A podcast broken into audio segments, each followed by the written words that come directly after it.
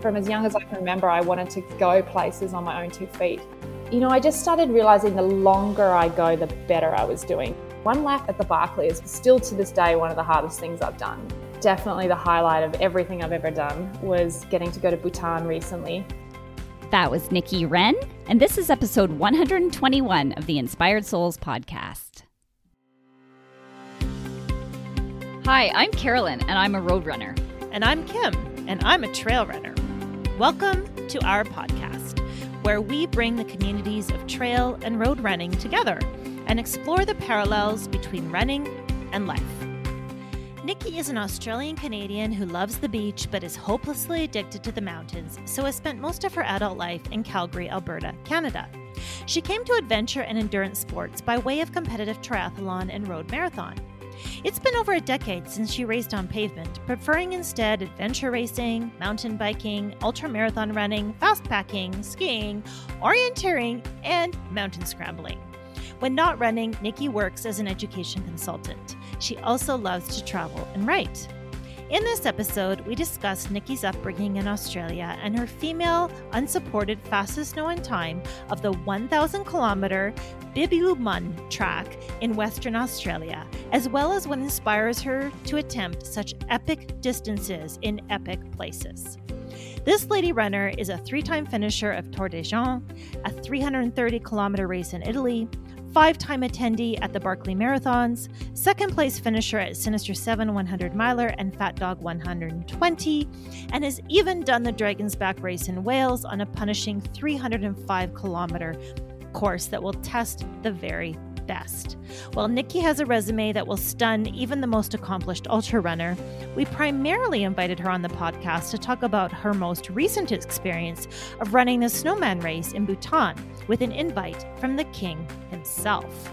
Strap into your seats or drop the hammer on your run, because this episode is bound to leave you feeling like you can accomplish anything.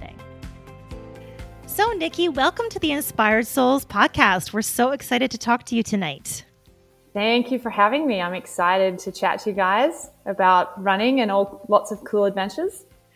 Oh, there are so many adventures that we could talk about. We were just chatting before we hit record that we could probably do ten podcasts based on everything that you have done.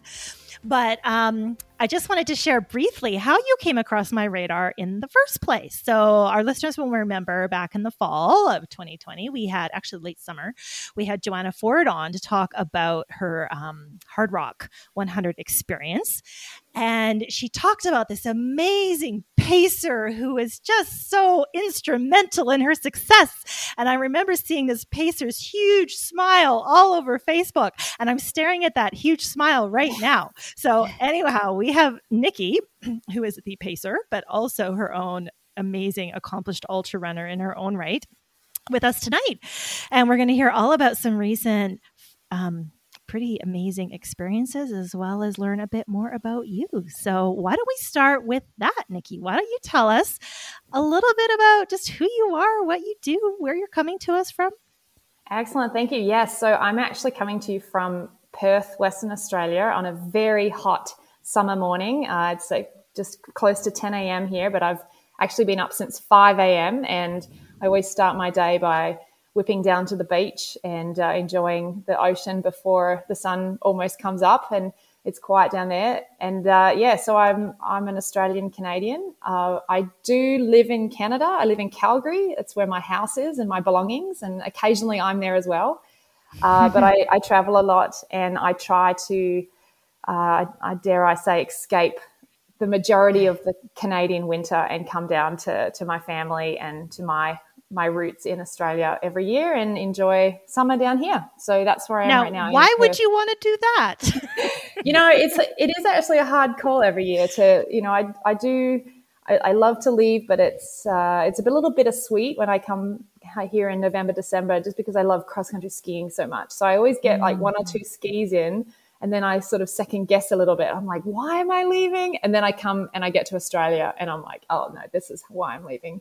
And this year it then turned negative forty-six or something ridiculous. So yes. I was like, yes. felt very guilty for that whole week when I was in my bikini, and everyone else was like dying at home. The frosty eyelashes are coming out. And exactly. So, you know, your your bio reads not just with single digit distances. We're talking triple and sometimes four digit distance. Not really races necessarily, but adventures and F K Ts.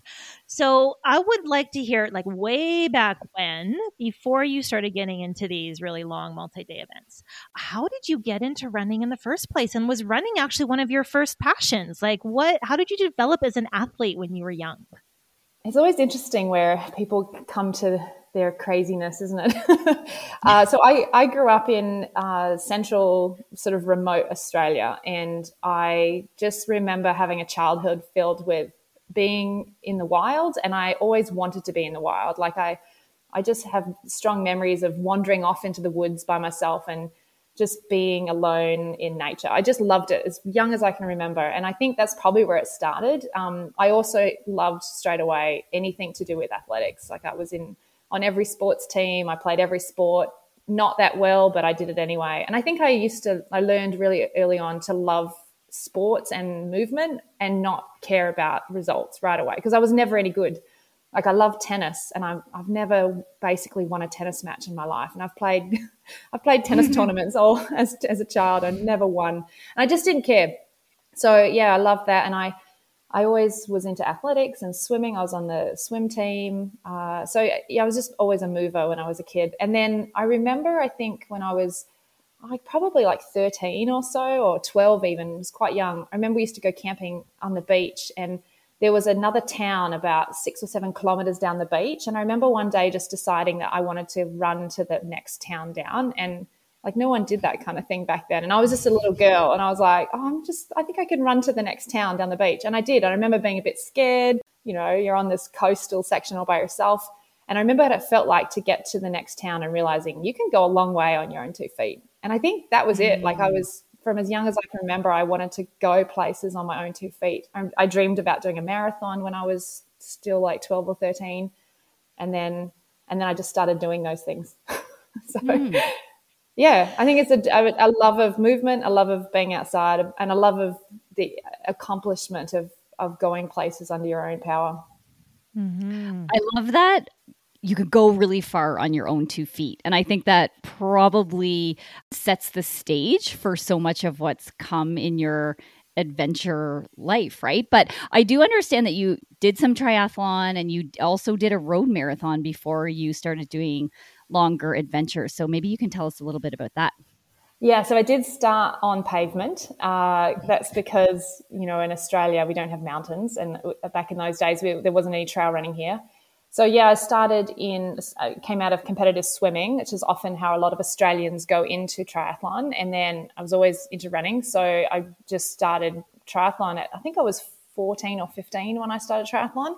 It was a school subject, actually. So And I did really, really well in it. Yeah. And I did, um, That's awesome. I just loved it. And then as soon as I left school, I just started going to all the weekend races and signing up. And I did a lot of triathlon in the early years, and then, um, and went quite well with that. Like I ended up doing a couple of Ironmans, and then I was on the uh, Team Canada and went to the World Champs for long distance for, it was a long time ago. I used to be really fast, and now I'm, I'm now I just slow and plod, but back in the day when we were all younger. And I just really loved the the discipline of the training. I think that, you know, when you're younger, that that goes over well. And then um, I did, yeah, I did eight marathons, I think. I just liked the marathon distance on pavement. I liked the fact that you could go to a new city and run it. Uh, mm-hmm. So, you know, mm-hmm. lots of different places around the world I did the marathon. Yeah, and I, I, you know, I was quite competitive at the marathon distance, not like elite or anything, but, you know, I had, I was run, running really well back then. And so, yeah. And then I, I remember saying to myself, I was sort of dabbling in wanting to do trail and adventure and being off, off the pavement. And I remember thinking, the day I do a marathon slower than my previous, the day I don't do a P B, that's the day uh-huh. I quit marathon.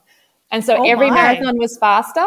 And then my last one, which was at this, uh, in Calgary actually, was, it wasn't a P, it wasn't my slowest, but it was the first time I didn't go faster, which is probably understandable in Calgary. But yeah. I was like, that's it. That's the sign. And I never did another marathon again. That was Forget about the fact that I'm kind of at altitude and, and all the rest of it. I'm just going to, okay, no P B. Yeah. No P B. That's later. It. Done. And I, I mean, I was starting to run longer at that point too. And I knew that running longer was not conducive to my marathon speed.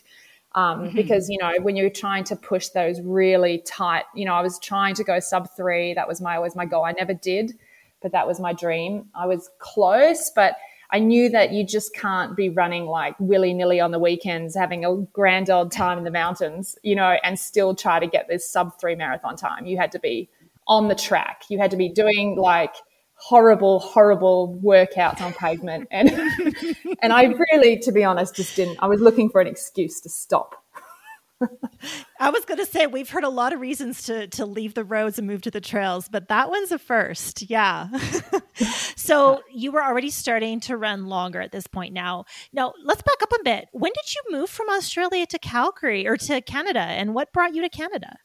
So I came in, well, that's a story too. I came in uh, nineteen ninety-six. So that's what now, twenty-seven years ago, I think now, if I do the math right, around about then.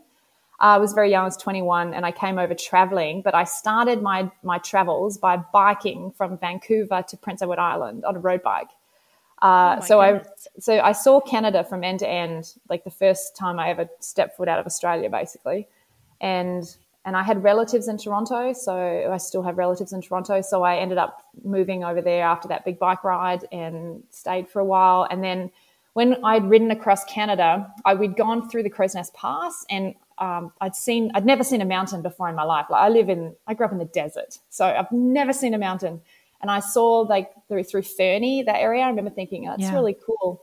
And then some of the people I was riding with were like, no, you need to come back and see the mountains. You can't just spend a day riding through them. And so then I did. I, I moved. I came back to Calgary, and I spent the entire rest of the year in Calgary, and that was it. It was, you know, there was no going back after that once I'd spent a summer in the mountains.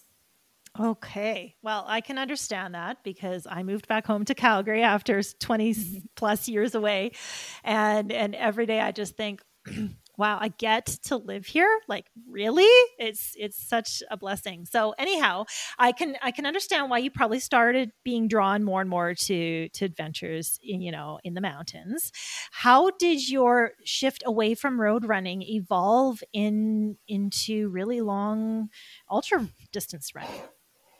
Uh, I think I. You know, I just started realizing the longer I go, the better I was doing. So I actually went, um, I, it took a while to get into ultra running as a pure sport. I went from road racing pretty much into adventure racing. So that's sort of because of the triathlon, the multi-sport, I was like, I'm just going to start doing multi-sport off, you know, off grid.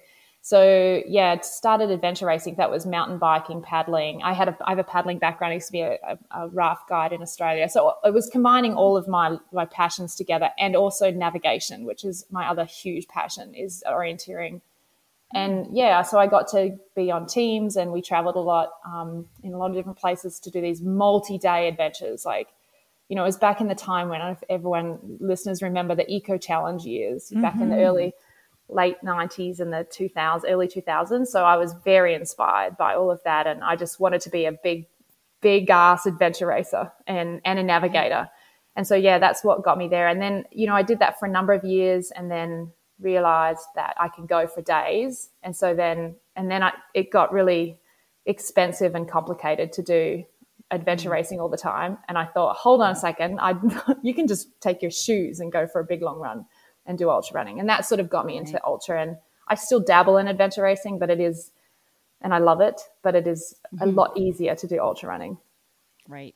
Does anything uh, stand out from your days of multi-day adventure racing? You were never on a T V show or, or anything like that. When Eco Challenge is going on, you no. were never like on one of the episodes? I wasn't. No, because it kind of started to die off then. Uh, I think I always wanted to be when I was younger.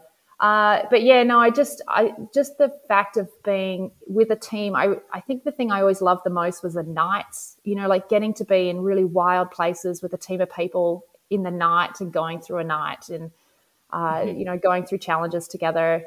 it, you know, and, and it was really hard, really hard on the body and hard on your gear. And yeah. I just loved it. I loved it. I loved everything about it. You're wrecked for a day, months after you do a big adventure race. You're not sleeping. And uh, yeah. yeah, it's in the places you got to go. I think my favorite was I, I raced in New Zealand, and it, which is the home of adventure racing. And it was the, the scenery we got to go through just blew my mind. I still have, mm. you know, shivers up my spine of some of the things we saw in New Zealand. Oh, that's amazing. So we don't have time to go into all this, but I'm just going to read a few of the places you've been and the things you've done. So not just with adventure racing, but you've had three finishes at Tor des Géants um, in, is that all in Italy? Is, does that go through the three countries as well? No, it's right in the corner, but it's all in Italy. All in Italy. Okay. Um, that's three hundred thirty kilometers. Um, you have set the female F K T, so fastest snow in time, unsupported fastest snow in time. Please pronounce this for me. The Bibbulmun, Bibbulmun track. Fun listening to you try. Everyone, no one can pronounce it. Uh, Bibbulmun. Okay, thank you for helping me out. Bibbulmun track. We call it. Should we call it the Bib for short? Because no one can pronounce Bibbulmun. It's a it's a Noongar word, an Aboriginal word here uh, in Australia. Okay, the name for that's Bibbulmun. Awesome. Yeah. So that's a thousand kilometer trail. So just like describe that to us a little bit. How old were you when you did this, and what inspired you to to go for a thousand kilometers around your country? I think I was thirty-four at the time, okay. And actually it was. It was unplanned. I didn't really spend too much time thinking about it. But what had happened in two, that was in two thousand nine in April. But in, in late two thousand eight, my husband had passed away in an accident, and I'd come home to Australia, and I just was like, I just need to go for a walk. It's kind of, it was a bit Forrest Gumpy, to be honest. And I just grabbed a backpack. I threw some very basic supplies in. It's a, it, you don't need a tent for that track. If you sleep in there, they have like little shelters along the way. Oh, okay. So I knew I could just go for five days on the food I carried, and then there would be a couple of track towns I could pick up some supplies. It was so unorganized, and I just told my family, I'm like, can someone drive me out to the beginning of the track, which is just on the edge of Perth? And I, I said, I I don't, and I wasn't planning to F K T it. I'm just going to go, and I'm going to walk all day, every day. And I was like jogging a lot of it too. And then, yeah, and I just started realizing most of the way down that I was going really fast. So you did a thousand kilometers in Five days? No, no, no, no. It wasn't five days. It was, um, oh. no, no, it was uh, nineteen with a day off. Okay. Yeah. Okay, yeah. So eighteen still, moving days. Yeah. Still amazing. It, it, it's a record that can be beaten, I'm pretty sure, pretty easily. But um, it was still fast. I was doing like fifty to sixty Ks a day. And I took one complete rest day off just so I get some Achilles problems. But yeah. And I just got to the end. I was like, oh, that was actually really fun. And I spent the whole time oh. alone. Like there was no yeah. one else on that track. And was that like a therapeutic thing yeah. that you felt compelled to do after your husband passed away? I think it was. Yeah. I just needed to, I don't, I can't even really understand what, I just needed to go for a big walk. Mm-hmm. And so that's what mm-hmm. I did. A big walk and jog. Yeah, it was beautiful. And I, to be honest, I'd always wanted to do the track. Um, you know, it kind of traverses close to where I grew up as a kid. And when I was in year ten and I, you know, outdoor ed camp, we'd gone and done some sections of it. So I'd been on the parts of the track mm. and I just liked the idea of it connecting the West Coast to the South Coast. And yeah, it's my hometown track. So it just made sense to go do it. I was actually just down on it last week. I just did a sixty-five K section, and I hadn't been on that section since. since, you know, I did the full thing. And, oh, I just loved it. Again, didn't see a person. It's a very, very quiet mm. little section of the world. Wow. So again, going back to briefly summarizing, there's, you know, Fat Dog, um, Dragon's Back Race in Wales, Miwok one hundred, the Bear one hundred miler. And then in the middle of all of this, you have this little point of Barkley Marathons, five attempts. So let's just like go there for a second. Like how, why, what, when did this happen? Uh, so I first went to the Barkley in two thousand thirteen, I think. And I went two thousand thirteen, fourteen, fifteen, sixteen. And then I took a year off and then went again eighteen. So it was back to back pretty much. Uh, and I wouldn't completely rule it out that I wouldn't go back, I think, although I'm not sure if I'm up for that much suffering anymore. uh yeah, I just, it, it, again, it was one of those ones before it became famous, like long before anyone knew about it. It was okay. before the film came out on Netflix. Yeah. Uh, I was, it was on my radar for some reason. And I think partially from the adventure racing navigation background that I had is mm-hmm. sort of where I was heard about it. And then, uh, yeah, I got the, I got the secret, the secret sauce from a friend of mine in Europe. Yeah. I was actually suspended over Mont Blanc on the little gondola once, uh, with a friend, with a, a Belgian runner who had done it. And he, uh, we had some shared experiences at other, some other crazy races we'd done in the past. And so he ended up telling me how to apply. So I, yeah, I got in and, You got I, a few letters I, of condolences. I did. I got a few letters of condolences over the years. Yeah, and I just I love. What was your best Barkley. result? Like how, how um, far did so you I, get? The best. I always did one lap, which I was very proud of. Which sounds like nothing Absolutely. much until you go there and you realize that one lap at the Barkley is still to this day one of the hardest things I've done. You know, every time wow. I've done it. Um, and then I've always gone out on the second lap. And the best I did was when I trained really hard in New Zealand for two months prior and came like in really fit. And I did um, like almost two laps. But I, yeah, there's there's always something that goes wrong at the Barkley. So there's there's a reason it's, it's the Barkleys, right? Like, yeah, exactly. Yeah. So I've always come in on the second lap somewhere along the line. For those listeners that aren't familiar with the Barkley Marathons, um, give us a brief synopsis of what this is and why it's so iconic. So the Barkley Marathons happens in Tennessee in a place called Frozen Head State Park in a really shitty month of the year, like where the weather is guaranteed to be atrocious, in which is in March sometime. It changes around a little bit. Uh, and it's five loops in the park. And it's mostly off trail, uh, and you you have to navigate it. There's no course markings or anything, and you have to find books that are hidden in the park. Uh, you have to get about thirteen books every lap, and then you do a lap. And I mean, he changes the the format most years, but normally you go twice in one direction and then twice in the opposite direction, and then the fifth lap, if you for those very rare people that have gotten there, get to choose which direction they go on the fifth lap, but Uh, it's the, I mean, it's so hard. It's got so, no one knows how far it is. They say it's a twenty mile loop, but it's definitely more than that. Um, and it takes you, you know, the best I've done was about a ten hour, forty-five minute lap for twenty miles in inverted commas. Air uh, quotes and, in our hands. Yeah. Are, and you've got thirteen yeah. hours pretty much to complete that lap. Yeah. And and the book thing, I think, is so cool. So the reason he has these books is that you have to rip a page out, which is your race number, right? And that proves that you were at that spot and you got to that book. And then you have to produce all these pages when you finish your lap. And if you don't have all the pages, too bad, so sad. You didn't complete your lap. So yeah, and it's it is a race that I think what there's only been fifteen finishers or something since the inception of this race in the eighties. Yeah, I could be wrong on that.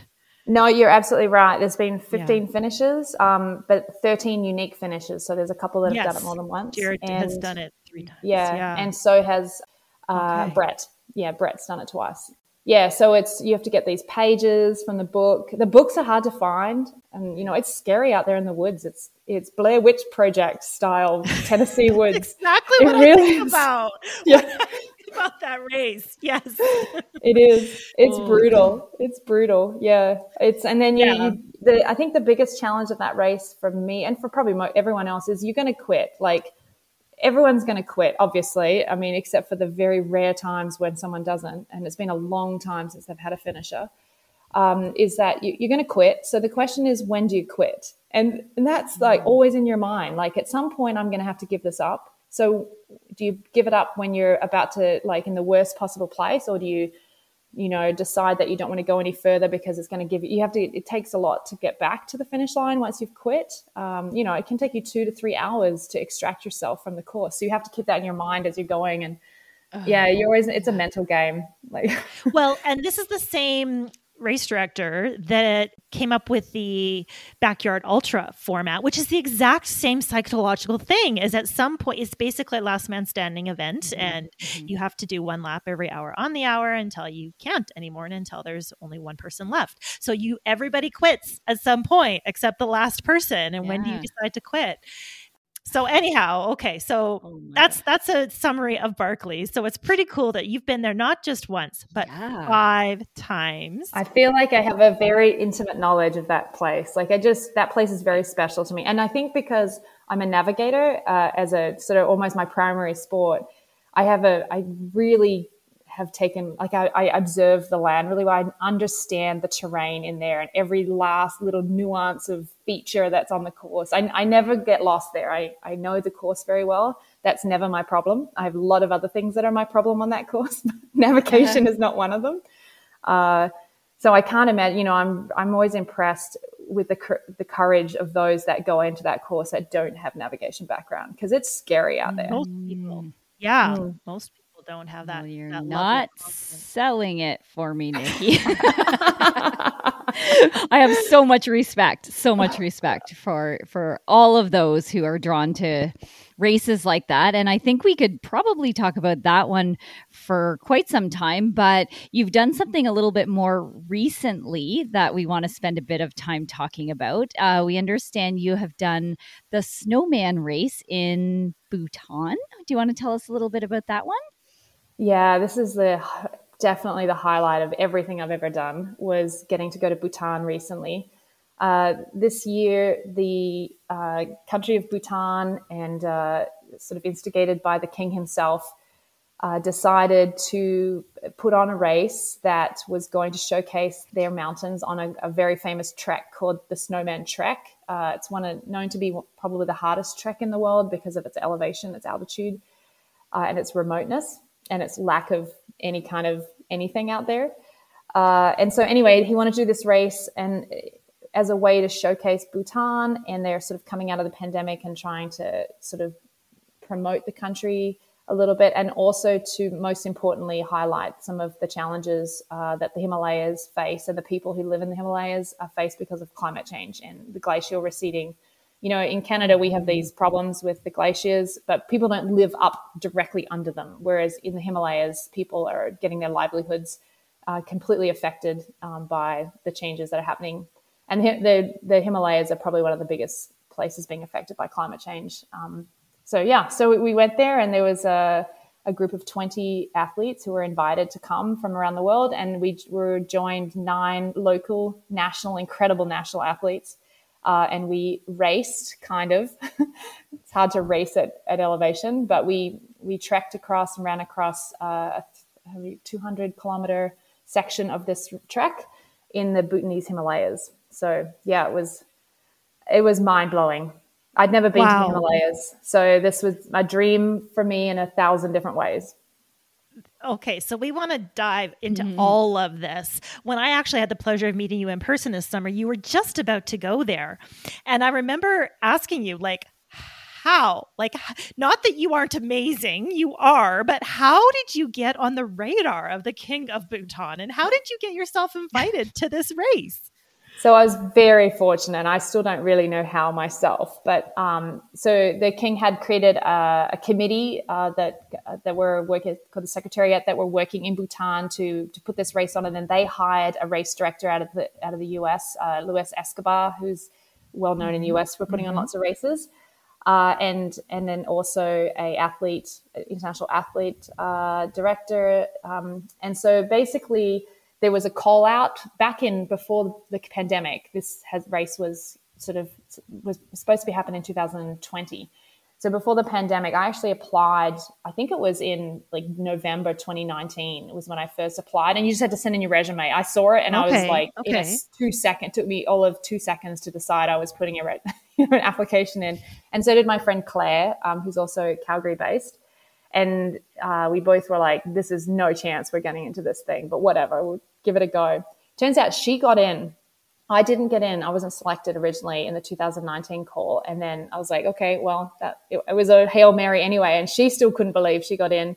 Um, she's she's a big adventure racer, and she has some ele- she had some experience at elevation, like up in some big, big mountains.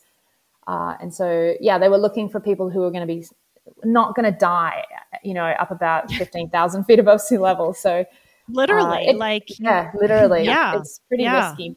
And then the pandemic yeah. happened and the race just got, you know, postponed, postponed, postponed. And by the time it was announced this July, end of July, they basically made the call as the country was reopening in Bhutan that they were going to do it. Um, there was a whole uh, few of the athletes couldn't make it anymore because you basically, they they gave us like seven weeks notice. And they're like, you need to be in Bhutan in seven weeks. And a lot of people had other lives. Like Jared Campbell was supposed to go there, for example, and okay. you know, he couldn't get the work off. And so there was a few big names that couldn't come. Anyway, so they... They uh, re-put the name out, at the, the call out again, and to to the people that had already been in. So they actually contacted Claire and said, do you have any names? And she's like, get Nikki to come. You already have her application. Just pull it out of the list. And, so, and then I followed it up with, because I was in Colorado still uh, down with Joanna, and I'm like, please, please, please. I basically begged. I just begged unequivocally, please let me come. And and I got I got one of the two or three extra spots they had available for that. So oh my gosh, that was the it was the greatest day of my life to find out that I, I got one of the spots. Yeah, and only twenty spots, like you said, right? So who who else? Um, like, does anybody stand out as like, oh my goodness, I was I was doing this adventure with so and so. Like, who who was yes, all on it? It was incredible. So um, there was uh, Simon Matui, who is uh, got the world record for the fastest ascent of Mount Kilimanjaro. He's a Tanzanian guide on the mountain and just one of the most incredible humans on the planet, uh, an incredible athlete. So he was there. Uh, Luke Nelson, who has completed three laps of the Barkley, and I know him through Barkley circles. Uh, he's incredible athlete, and he's basically Jared Campbell's partner in crime for a lot of the big F K Ts they do and projects. Um Uh, and then uh, Magda Boulay was originally on the list, but she couldn't come for an injury, but she was coming to to be part of the production team and help with the oh, race. Wow. And so just to be able to hang out with her and knowing that, you know, I was potentially actually taking one of her spots, that was really cool. So many great names. There was some big F K Ters. Uh, Ashley Winchester, I think is her last name. She's got like, I don't know, fifty-four F K Ts or something like that. Some oh just goodness. really, really big names. Mm. Um Also on the list was uh, Roxanne Vogel, who is has the seven summits. You know, so we've got people who have stood on Everest and all the other tall mountains in the, on the planet. And she's, you know, like you look at the resume like that, and I've never been above fourteen and a half thousand feet from when I was in Colorado. So, you know, these people have experience up there. So it was very, inti- it was intimidating, but was it? I yeah. also felt like, you know what, this is my wheelhouse as well. So I think all totally. of those people have as much experience or more, certainly a lot faster people that on that list than I am, you know, like like really mm-hmm. fast runners that I'm not anymore. But at the same time, I was like, yeah, but I know how to, I, I love being out there. And and I so I was intimidated, there, but also there. confident yeah. that I I, I yeah. belonged. That's awesome. So talk us through the experience a little bit. Now, I know you arrived and you actually went to Nepal first to do a little bit of acclimatization and training. Tell us how, you know, in the, the lead up to going to Bhutan. Yeah. So in a, I'm very fortunate in the position that I work for myself. I'm a consultant. So I was able to take extra time, and I decided if I'm going to go and do the trip of my lifetime, I want to be in the best shape I can possibly be. So Claire and I um, both together, and uh, her husband and her sister came as well. We actually went to Nepal first uh, for two and a half weeks in advance of the race. And that itself was a bucket list for me. I, I've always dreamed to go and hike up to Everest Base Camp and to explore the Kumba Valley and the, the mountains in Nepal. So I just couldn't believe I was getting, you know, two killing, killing two dreams at once kind of thing. Mm-hmm. And so, yeah, getting two dreams at once. And so I went, we went to Nepal. We we hired a guide so that we could move at a pace that we wanted to move at and get up as high as possible, as quick as possible, and stay high as long as we could, just to be able to get those, you know, our bodies adapted. So we did. Mm-hmm. And fortunately, and, and to test out some of our medication that we were going to take, like we were both taking the Diamox, which is, um, mm-hmm. you know, for high altitude sickness, and just see how our bodies survived up there. And so yeah, we did. We we were. It was incredible, and I, I actually came back from Nepal going, oh oh oh, the, the actual adventure's still to come. Like I thought, that's it. That was the right. best trip of my life, was going to Nepal, and then yeah, and then we flew um, back to Thailand in Bangkok, and then we were put on a, a flight all together as a team. We met the whole team there, and we went into uh, Paro, Bhutan together. uh, mm.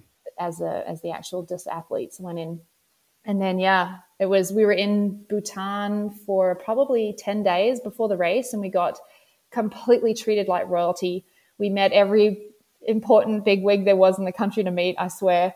And it was just such a treat. I had to keep pinching myself. We were, we went to temples. We were met, like, we were blessed by monks and uh, llamas. And it was, we just had this incredible cultural experience. And again, all of us, we called it summer camp. We kept saying, oh, that's right, we're actually here to do a race. Like, we couldn't, we had to keep reminding ourselves. Uh, and then they, they took us up into the mountains. Okay. I was just wondering, like, how much media was there surrounding this at this point? Because this was supposed to be an opportunity to highlight, like you said, the climate change. So what was the purpose of some of these um, um, photo ops, for lack of a better word? Yeah, there were there were definitely photo ops. So they had um, hired a bigwig journalist from Wales to come over, and he was capturing a lot of that, and he had connections with some of the big media um, outlets. Uh, and so he was trying to push news out there. And then, you know, we were, everyone in the country knew we were there because Bhutan had spent three years waiting for this race to happen. And so, yeah, there was, we were just everywhere we went, they were, they were having a lot of photos, and yeah, it was just really special. But it didn't feel like a forced media event. It just felt like a real treat. Like, we were just, we mm-hmm. all couldn't believe how lucky we were. Um, was yeah, it tiring? And, Did it tire you out before the race, or was it energizing? No, I mean, I just kept thinking for myself, my mindset was like, this is a, ch- this is a chance of a lifetime. Like, I don't, yes. I don't get to choose to be tired. Like, I don't care. There's no option to not be tired or anything. Like, this is, this is, I'm, this is such a gift. I'm taking it all in, and I'm just not going to let myself think about whether I'm tired or if it's going to ruin my race or whatever. Um, yeah. So I think it was tiring, maybe for some, it was, it was a lot. Um, it was a lot of eating. I remember that we were all like, oh, we're starting the race, like, you know, all over our race weight for sure. Yeah. And so did it feel like a race in that way? Like, you, you're, it's sort of this intimate little group of twenty people. Did you feel like, oh, I want to work with you? Or were you like, you're my competitor and I'm trying to beat you? Yeah. So no, and that's exactly the point. By the time we started, we were all family. Like, we just cared so much about each other's success. No one had a clue what this was, a big fat experiment, this whole thing. No, there's never been a race at this elevation. So no one had a yeah. clue if it was even possible. And right. I think even the race directors, international race directors, Luis was a little concerned. He didn't even know, like, is this going to even work? Like, what's it going to be like out there? And, you know, Bhutan as a country just came forward, and they put on this spectacular event that was one of the best organized I've ever been to. I mean, the wow. whole country was behind it. The, the we had the media tied up. We had all the weather people tied up. We had the medical system tied up. We had the army tied up. Like, it was the helicopters. They have two helicopters in the country, and we had them both for the race. Um, so yeah, it was wow. super, super well organized, and the people were just behind it. Yeah. And it was two hundred kilometers over five days. And, uh, okay. the, it wasn't much of a race, so to speak, although yeah. we were told, you know, like, the Bhutanese athletes are here to race, so we, let's give them a show. That's was sort of the, the sure. and, and we actually thought that, you know, people like Luke Nelson would just destroy the course, you know, like, he's such a yeah. strong athlete. And I think he would be the first one to say we were just floored by how incredible the Bhutanese athletes were. And in the end, they, mm. they wiped the floor with all of us. mm. So, yeah, I'm really curious. Like, let's be honest, at that kind of elevation, not just elevation, but I'm sure vert, right, that you're doing, um, how much running, actual running was there? Very little on my of, behalf. Yeah. Yes, yeah. exactly. The first twenty kilometers I ran, and the last twenty kilometers I ran, because um, I was on path and it was lower down. And by low down, I mean only ten thousand feet above sea level. uh, and then, you know, you're jogging the downhills, but even the downhills were really, you, sorry, you could physically jog, jog the downhills, like, you cardiovascularly were able to jog the downhills, but the technicality of the trail, the terrain okay. actually made that even difficult. So there was a lot of careful, you know, foot placement on the downhills. Uh, but the uphills, no, I'm not, like, I don't, wouldn't even barely call it a walk in some places. Like, we were, yeah. I was on the highest day, I was taking three or four steps and then stopping to breathe. Like, it was, yes. it's, yes. it was really high. We spent fifteen, like, I fell out at ten thousand feet sometimes. I know. yeah. yeah, yeah, exactly. And, and speaking of, so you you said you went to Nepal and you're kind of trying to acclimatize and, and playing with your kit of drugs and Diamox and the exactly. whole thing. And how is my body going to respond to high altitude? And I'm laughing because we went and hiked Kilimanjaro back in two thousand seven, but it was the same thing. So we all had our drugs out at every dinner, like, oh, I got a headache. Oh, you should use this. And my stomach's off and, you, you know, here, try this. And, uh, but what was interesting was that all of us responded to the high altitude differently in our symptoms. And so how did you fare? Like you, you're mm. obviously not a, a complete novice at it, but were you surprised or, um, taken aback by anything that you experienced, and did it differ from what others went through?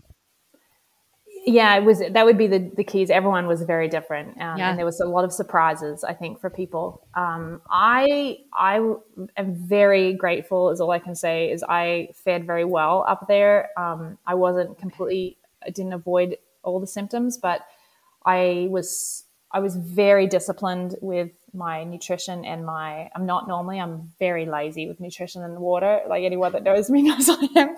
But up there, I was really, really strict. So I was five to six liters of water a day. And I knew that was important, um, particularly because I was one of the few people who was taking Diamox prophylactically. A lot of athletes made the decision, and a, I think a wise decision in some regards, to not take Diamox because it's diuretic.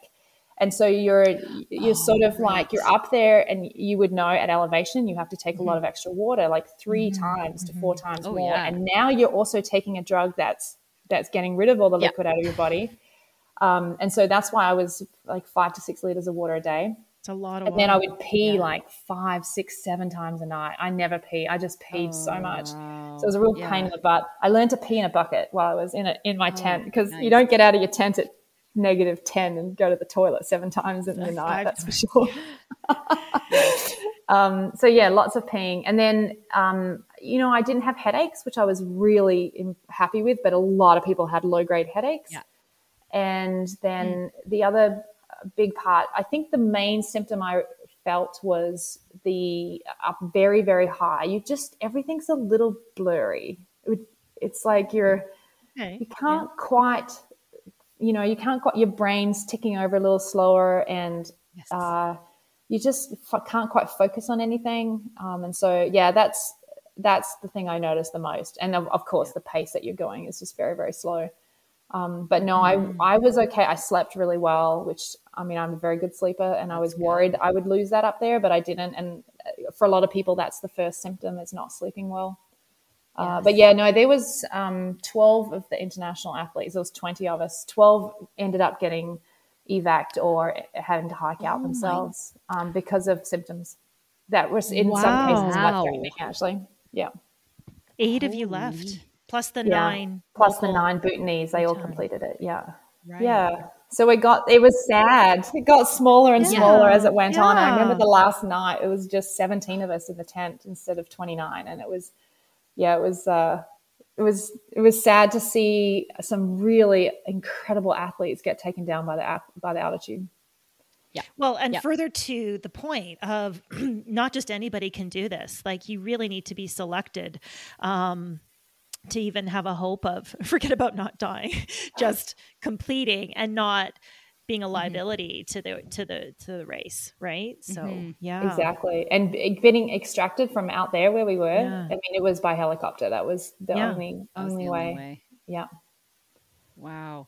And, and now you said that they were trying to bring awareness to climate change and stuff. So what did you kind of experience on mm-hmm. that level? Like, were you seeing the glaciers receding, or like, describe to us the scenery yeah, just, and the environment? For sure. Yeah. Yeah, so it's very, I mean, Himalayan, I guess, would be the best. But it's different. It was different to Nepal. Um, they, we were in the highlands, which uh, the peaks were rising to seven thousand meters around there. So I don't know what that, twenty-six thousand sort of feet above sea level. Uh, so not quite the big eight thousanders, but Bhutan has the highest unclimbed seven thousand meter peaks in the world. Like, it has the highest unclimbed peak in the world. So they're very big mountains, white capped, and then these valleys in between that are where people live, like, and, and they were living off, um, you know, they've got yaks up there. So the yak herders, and they grow things. And then they also collect cordyceps, which is one of the big industries up there. It's a very, very rare and very expensive fungi that um, is supposed to be medicinal. It's mm-hmm. basically the Himalayan version of a truffle. Uh, so that you pull them out of the ground, and they're they're very expensive. So this is the industry up there. Um, okay. So the changing um, climate, like the, I mean, for example, we were there, and the monsoon was supposed to be completed, and the monsoon was three weeks late, and it had been a really rough monsoon, as you probably remember the news about Pakistan this year and all the floods. Mm-hmm. I mean, we were there at the same time, and so yeah, they, they were late monsoon, so that. Everyone's just living with a lot of uncertainty, and these people living up there in these villages in the summers trying to make a, a, a living out of there and living in beautiful lives in these beautiful places uh, and just mm-hmm. being very uncertain. And then the big issue they have is the there's twenty-something glacier lakes up there, seventeen maybe, uh, that are bordering any minute to catastrophically explode and, and go down, you know, to break. As the right as the monsoon increases and the glaciers melt, and when one of those goes, it's uh, it's devastating for everything downstream. So it's called a mm-hmm. GLOF, a glacial lake overflow flood, outflow flood, and they've had one in two thousand seventeen, I think, that was really bad. And yeah, they're monitoring. They've got early warning systems, but the people, villages, have about twenty minutes if that if that breaks. And, and they don't have helicopters on standby to evacuate no, them, obviously. No, they have so. two helicopters in the entire country, and they're brand yeah, new. Yeah. They only just yeah. got them. Yeah. So, I mean, you see definitely, um, you know, people still trying to live in, in places that are going to be massively affected by the, the changing climate. And who knows what that's going to look like in the next twenty years, right? And similarly for people who live in uh, low-lying ocean areas too, right? Like the two spots are both very vulnerable. Uh, yeah, but wonderful people, wonderful people. And they were just, they'd come out, we would run by, and they, the king had said to us when we met him for dinner, we had a, a reception, which was wonderful. He said he wanted, well, part of the reason he wanted to do this race is he wanted to tell his countrymen, his highland countrymen, that he cares. And so he sent these, this race through their land, and to showcase that, you know, we're listening to your concerns, and And we're trying to actually let the whole world know. And so here are these international athletes going through, paying attention. And they came out with like tea, and there was an old man that had cut up apples and met us on the, the trail and gave out apples. And just these people have nothing, but they, yeah, they loved having us come um. through. And if your listeners want to learn more, there's a Netflix show mm-hmm. called A Yak in the Classroom, Lunana, A Yak in the Classroom. It's an outstanding film. We we slept a night in Lunana, and those school kids that the movie is about came and sang for us. So it was. Oh, well, we'll definitely link to that in the show notes and check yeah. that out. Yeah. So you've already spoken a little bit to it, but you know, what were some of your biggest takeaways? What did you learn in this experience in Bhutan? Oh, well, from a personal level, I learned that, again, I just I just love this shit. I just love going cool places. Not getting old. no, no. I I just love the expedition style of, of anything. Um, no, I just like just to see a place that is so, still very pristine, and to I just love meeting people that live so very, very differently to us. Mm-hmm. Um, you can you forget that you know we're not the only way of living in the in the West. Um, You know, I, I spent a lot of time in West Africa when I was younger as well. So, I mean, I this wasn't new to me to go to a, a, a very different culture to mine and a very different way of living. But but yet, you know, everyone's sort of striving for similar things. You know, people still can appreciate the beautiful places around them. They need their resources. They care about their kids and their families. They love to have fun. Uh, and the Bhutanese love to have fun. They, they have some great sports, and they laugh a lot, and yeah, there's just a shared humanity, I think, which, I mean, something I understand, but you sometimes have to get out of your own your own setting to really appreciate Absolutely. That more and be reminded of it.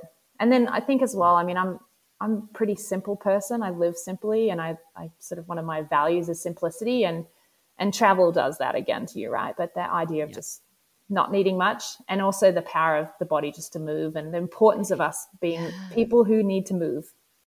Yeah, I know. And at the beginning, you were talking about, uh, you know, when you entered sport, you kind of made those discoveries along the way of like, wow, I can go pretty far. Like I, I, I get better the longer uh, a race goes on, and, you know, I can see a lot on my own two feet. And so, you know, having these experiences and, and meeting people from different cultures, like, have you kept in touch with some of the people that you met there at all? Or like, is there even Absolutely. A way to keep in touch? Yeah. Yes, there is. Yeah. No, I made great friends with the, with the wonderful Bhutanese people, particularly the athletes I was with, and a lot of the people that were involved organizing.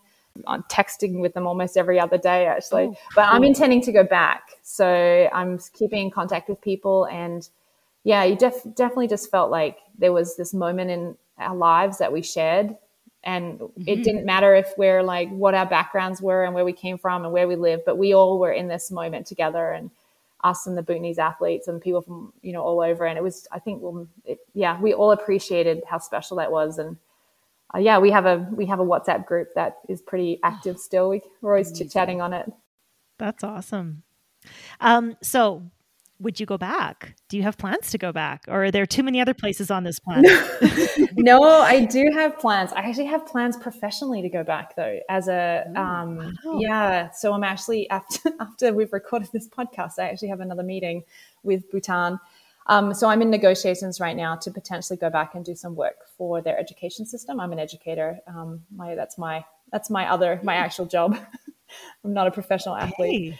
Uh, and uh, yeah, so I'm definitely in the next twelve months planning to go back and and do some work there, and go back to the Himalayas for sec. You know, I would go back to the Himalayas a hundred times over. I think anyone that goes there would say that. That's amazing. You can combine, you know, all of the different. Things you have to offer in, yeah. in different ways in that country. That's great. So you've had a lot of different experiences in your life as an athlete and traveling around. And does anything stand out to you, like a person or an event that's particularly inspired you in your running life? Yeah, I think I was thinking about this. What is my my most favorite thing I've done? It's like picking your favorite child. It's almost impossible. Oh, However, yeah. I think that my years at T D G, I think Tor des Géants in Italy, hands down has been, I mean, other than Bhutan, hands down mm-hmm. has been the best uh, racing experience of my life. Um, and I think it's not so much because the race course is incredible and it suited me and I did really well there. And obviously I kept going back. But it was the people that I became, you know, made very good friends in, in Italy and, and in European races there. And I still feel like, I always say I became a little bit Aosta after the, I was actually there four years, one of the years I didn't finish. So yeah, there was four years I went to the Aosta Valley and, and became part of that landscape. And I feel like, you know, my blood and soul is like laid out around the Aosta Valley, and the, you know, I still know people there and keep in contact with them. And so, yeah, I think, I think Italy and that race particularly had the, has had the biggest impact on me as an athlete. Well, what, what can I say? It's my dream to get there, not to run necessarily Tor des Géants or however you say it, but to run U T M B or at least something mm. in Italy. And we've had so many people on this podcast speak of that region with such warmth and passion. Mm-hmm. And you can just hear it in your voice. Um, before we move on to our rapid fire questions that we like to end our episodes with, you mentioned what's next for you professionally in Bhutan, but do you have anything else on the adventure radar coming up?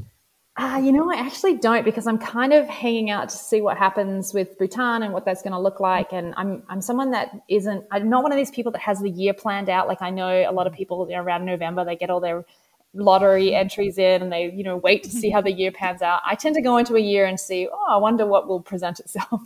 Uh, and if nothing comes up on a race side of things, I'll just go and do an adventure, which I, I'm very happy to do. So yeah, no, I'm waiting to see what Bhutan looks like. Um, I've got a couple of F you know, uh, well, I'm not necessarily F K Ts, but a couple of long trails I want to attempt as well in the next year or so. Um, yeah, just doing, you know, I love mountain climbing in the Canadian Rockies. So just getting back out to the mountains. I'm not as passionate about like always doing racing as I used to, unless it's something really mm-hmm. unique. Uh, yeah, but no, I don't actually, it's very weird for me, but you know, I just went and did this huge week of running down the south coast of Australia and just had the greatest time going, you know, I just love moving. I just, yes. I don't need a race to keep going. Um, if I want to get fit and really like, you know, highly mm-hmm. tuned, but at my age now, I'm less interested in that, is just making sure I'm continuing to keep moving. So yeah, there will be something. What a wonderful way to live. That's, that's amazing. I um, thought you might've said Hard Rock, because didn't you pace Joanna at Hard Rock? I did. But then see, after, after I did that, I then spent the following week after there and I went and ran all the Hard Rock sections and then did about a whole bunch of other sections. And I, I right. thought to myself, you know, I don't think I want to do this race. I think I just, I would come back and continue you just to explore Colorado. Yeah, yeah, yeah, yeah. So no, definitely. Okay. I mean, it, that was on my list, but I, I'd been in the lottery five times and I kind of gave up on the lottery. So. Yeah, fair. Yes, it takes, it takes oh, like a decade to get into any of these big races anymore. Yeah. Um, okay, let's move into our rapid fire questions. Are you ready? I'm ready. What is your favorite mantra? Surrender to the existence. Mm. I say it all the time when I'm out there. You just, this is all the pain and the fun and the joy and the sadness and the hardship. You just, this is, it just is. And one day it'll end. At some point it'll end. And right now it isn't. So just surrender. Suck it up. Well, it's not, not suck it up. Day. It's just surrender.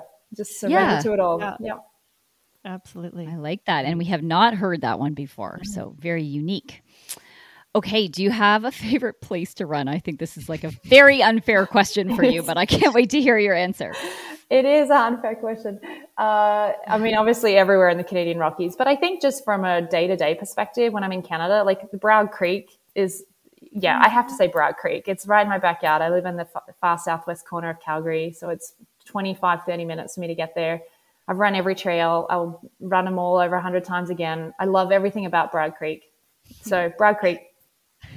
You know, I think we're probably, when you're in Canada, very close neighbors, because I live in the southwest corner of Calgary and I bought my house exactly where I did for that exact purpose of how yeah. close can I be to hit the trails and Bragg Creek. Yeah. Awesome. So, okay. Our next question is, what is your, okay. This is now another unfair question, but do you still have a bucket list race or place or experience that you want to explore? I absolutely do, yes.